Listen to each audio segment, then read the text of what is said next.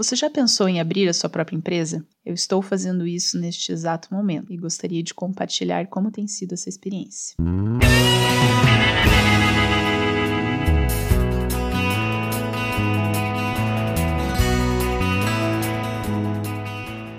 Eu sou engenheira mecânica por formação e há uns três anos atrás eu tive uma ideia de um produto, vi que não existia nada parecido no mercado e resolvi produzir. Aí a primeira dificuldade que eu encontrei era como produzir isso. Eu teoricamente deveria ter esse know-how, deveria saber isso porque eu estudei cinco anos para isso. Mas quando você se depara com o mundo real, você vê como a faculdade, infelizmente, está distante da realidade. E foi como se todos aqueles anos de estudo não tivesse servido para praticamente nada. Então é óbvio que eu tinha um pouco de base por causa da faculdade, mas praticamente tudo eu tive que descobrir, eu tive que ir atrás dessa informação. E aí também é um outro grande problema: aonde ir atrás da informação?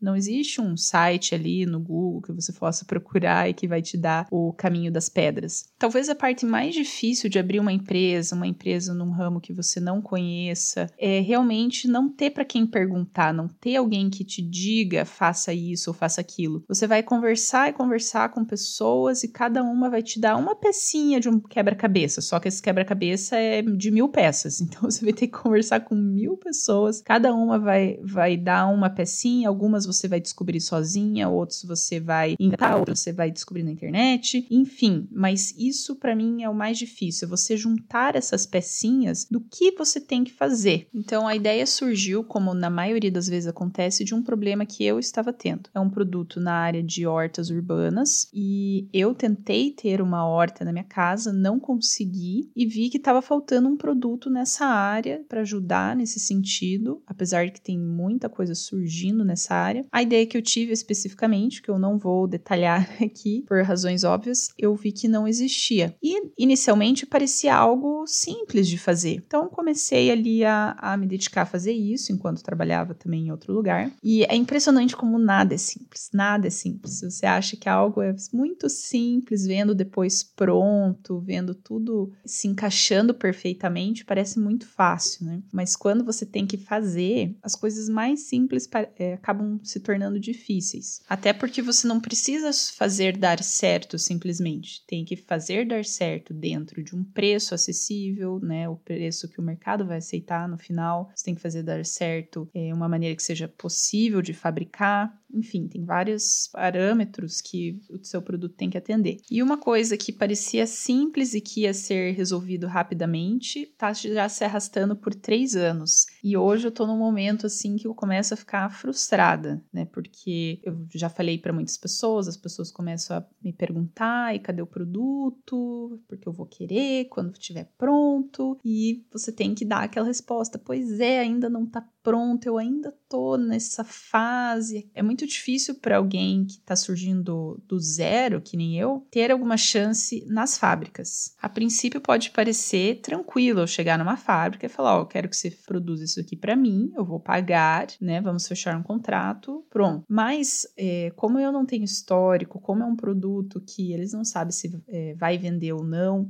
é, para a fábrica não é interessante, às vezes, fazer um desenvolvimento de um produto, perder tempo naquilo aquilo para um, um, lote muito pequeno, porque o produto no fim não vai vender, eu não tenho histórico, né? Porque é um produto novo. Então, existe uma dificuldade até em fazer as fábricas produzirem o produto para mim, né? E eu tô nessa, nessa fase agora. O produto já está desenvolvido, está validado, já apresentei ele em feiras e tudo, e aparentemente tem busca, tem mercado para isso, mas eu não consigo produzir, porque as fábricas eh, até têm interesse em fazer, só que se chegar um cliente lá mais consolidado, depois que eu já fiz o meu pedido, é, eles vão passar na minha frente, né? E assim eu vou ficando para trás, ficando para trás, então também tem essa dificuldade nas fábricas. Outro lado frustrante de tudo isso é o quanto de investimento monetário que vai para uma startup ou uma empresa que está começando. Porque imagine três anos, né, desenvolvendo, fazendo protótipo. Quantos protótipos eu tive que fazer? Como eu falei, parece fácil, mas acaba não sendo. Então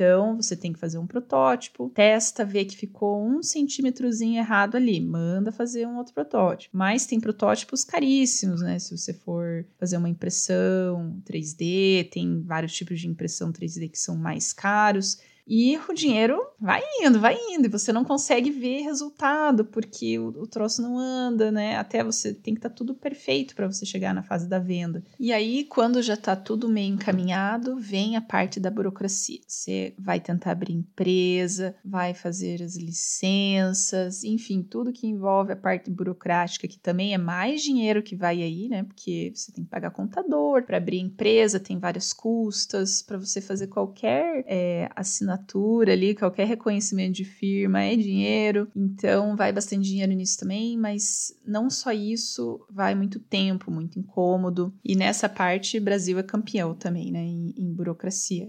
E aí entro numa outra burocracia que é propriedade intelectual. E aí, só uma história nessa área de propriedade intelectual. Eu, desde o início da empresa, tentei fazer o máximo possível de coisas sozinha para né, não ter que gastar com profissionais e tal. E a propriedade intelectual foi uma coisa que eu tentei fazer sozinha. Então, entrei no site do INPI, que é o órgão que faz as patentes, né? Aí imprimi toda a legislação que tinha ali do site, li tudo e fiz o meu pedido de patente baseado em tudo que eu tinha lido no site. Entrei com o pedido, primeiro que já foi é, super difícil, teoricamente você pode fazer pela internet, mas eu não consegui, o site deles, o Altmeia tá fora do ar, ou não funciona, eu falei, quer saber, deixa eu ir lá no escritório, que tem um escritório aqui, e, e vou depositar manualmente. Entreguei lá para o funcionário do INPI. Aí como é que funciona? Semanalmente o INPI faz uma revista, né, que eles chamam, com todas as modificações de todos os processos de patente que estão ocorrendo no Brasil. E você tem que entrar semanalmente nessa revista para ver se teve alguma alteração no seu processo. Eles têm o seu e-mail, eles têm o seu telefone, eles têm o seu endereço,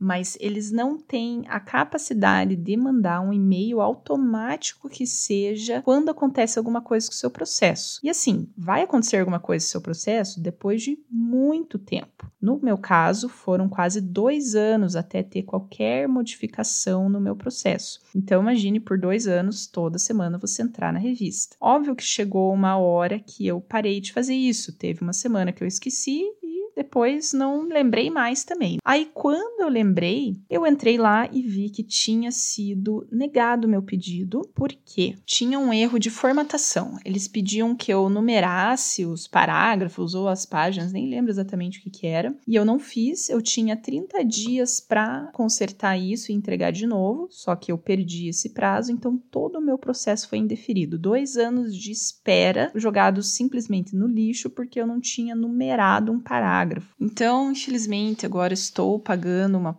pessoa para fazer o processo do patente, que também é bem complicado, porque, como eu falei, você fica dois anos ali esperando, né? Então, é muito fácil que a pessoa te enrole ou não faça o serviço e você vai descobrir anos depois, né? Então, dá para entender por que, que muitas pessoas, se não a maioria das pessoas, desistem quando estão fazendo um negócio, porque realmente é muita dificuldade e principalmente é muito tempo e dinheiro que você tem que investir até começar a dar certo. Eu tenho certeza que o meu negócio vai dar certo, porque mesmo que do formato que ele está agora dê errado, eu sempre posso adaptar, adaptar, adaptar até que dê certo. Eu tenho essa crença que a maioria das ideias são boas, só que você não tentou o suficiente, porque enquanto você está tentando, você vai detectando os erros que tem no seu modelo na sua ideia e vai reformulando até que você chega numa fórmula que dá certo, numa fórmula que é aceito pelo público. Mas muitas pessoas acabam desistindo nesse processo ou nem têm condições financeiras e de tempo, às vezes, para continuar o processo inteiro até chegar no momento que vai dar certo. E isso ainda pensando que eu tô só na parte de produção. Imagina quando eu tiver que vender esse produto,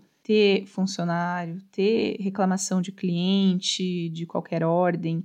E talvez um dos grandes desafios que eu terei, particularmente aqui no Brasil, é se um dia, e tomara que esse dia chegue, o meu produto seja muito bem sucedido e eu começar a ganhar dinheiro em cima disso, as pessoas em volta vão olhar para mim e falar: nossa, essa menina teve muita sorte, olha só, inventou um negócio aí do dia para noite ganhou dinheiro em cima. Ou, ah, por que isso não acontece comigo? Ou ainda ficar com raiva, né? Porque geralmente aqui no Brasil as pessoas têm raiva de quem tem dinheiro e quem acaba sendo bem sucedido, sem olhar para todo esse processo, toda essa frustração, todo esse investimento de tempo e dinheiro que eu fiz numa empresa. Então, quando vocês olharem para pessoas que são bem-sucedidas, que são empresários, que descobriram algo, que inventaram um produto ou um modelo de negócio. Não ache que é isso que você está vendo, que é a superfície. Com certeza teve muito trabalho, muito problema, muitas histórias incríveis e aventuras até por trás desse negócio que um dia finalmente deu certo. Às vezes, por causa de alguns empresários que têm favorecimento, principalmente do nosso modelo de governo, né, que favorece a ter esses monopólios, etc. Por causa desses empresários, a visão que as pessoas têm do empresariado é muito ruim, quanto na maioria os empresários são pessoas como eu, que começaram com uma ideia e foram investindo, investindo, investindo até que eventualmente e felizmente deu certo.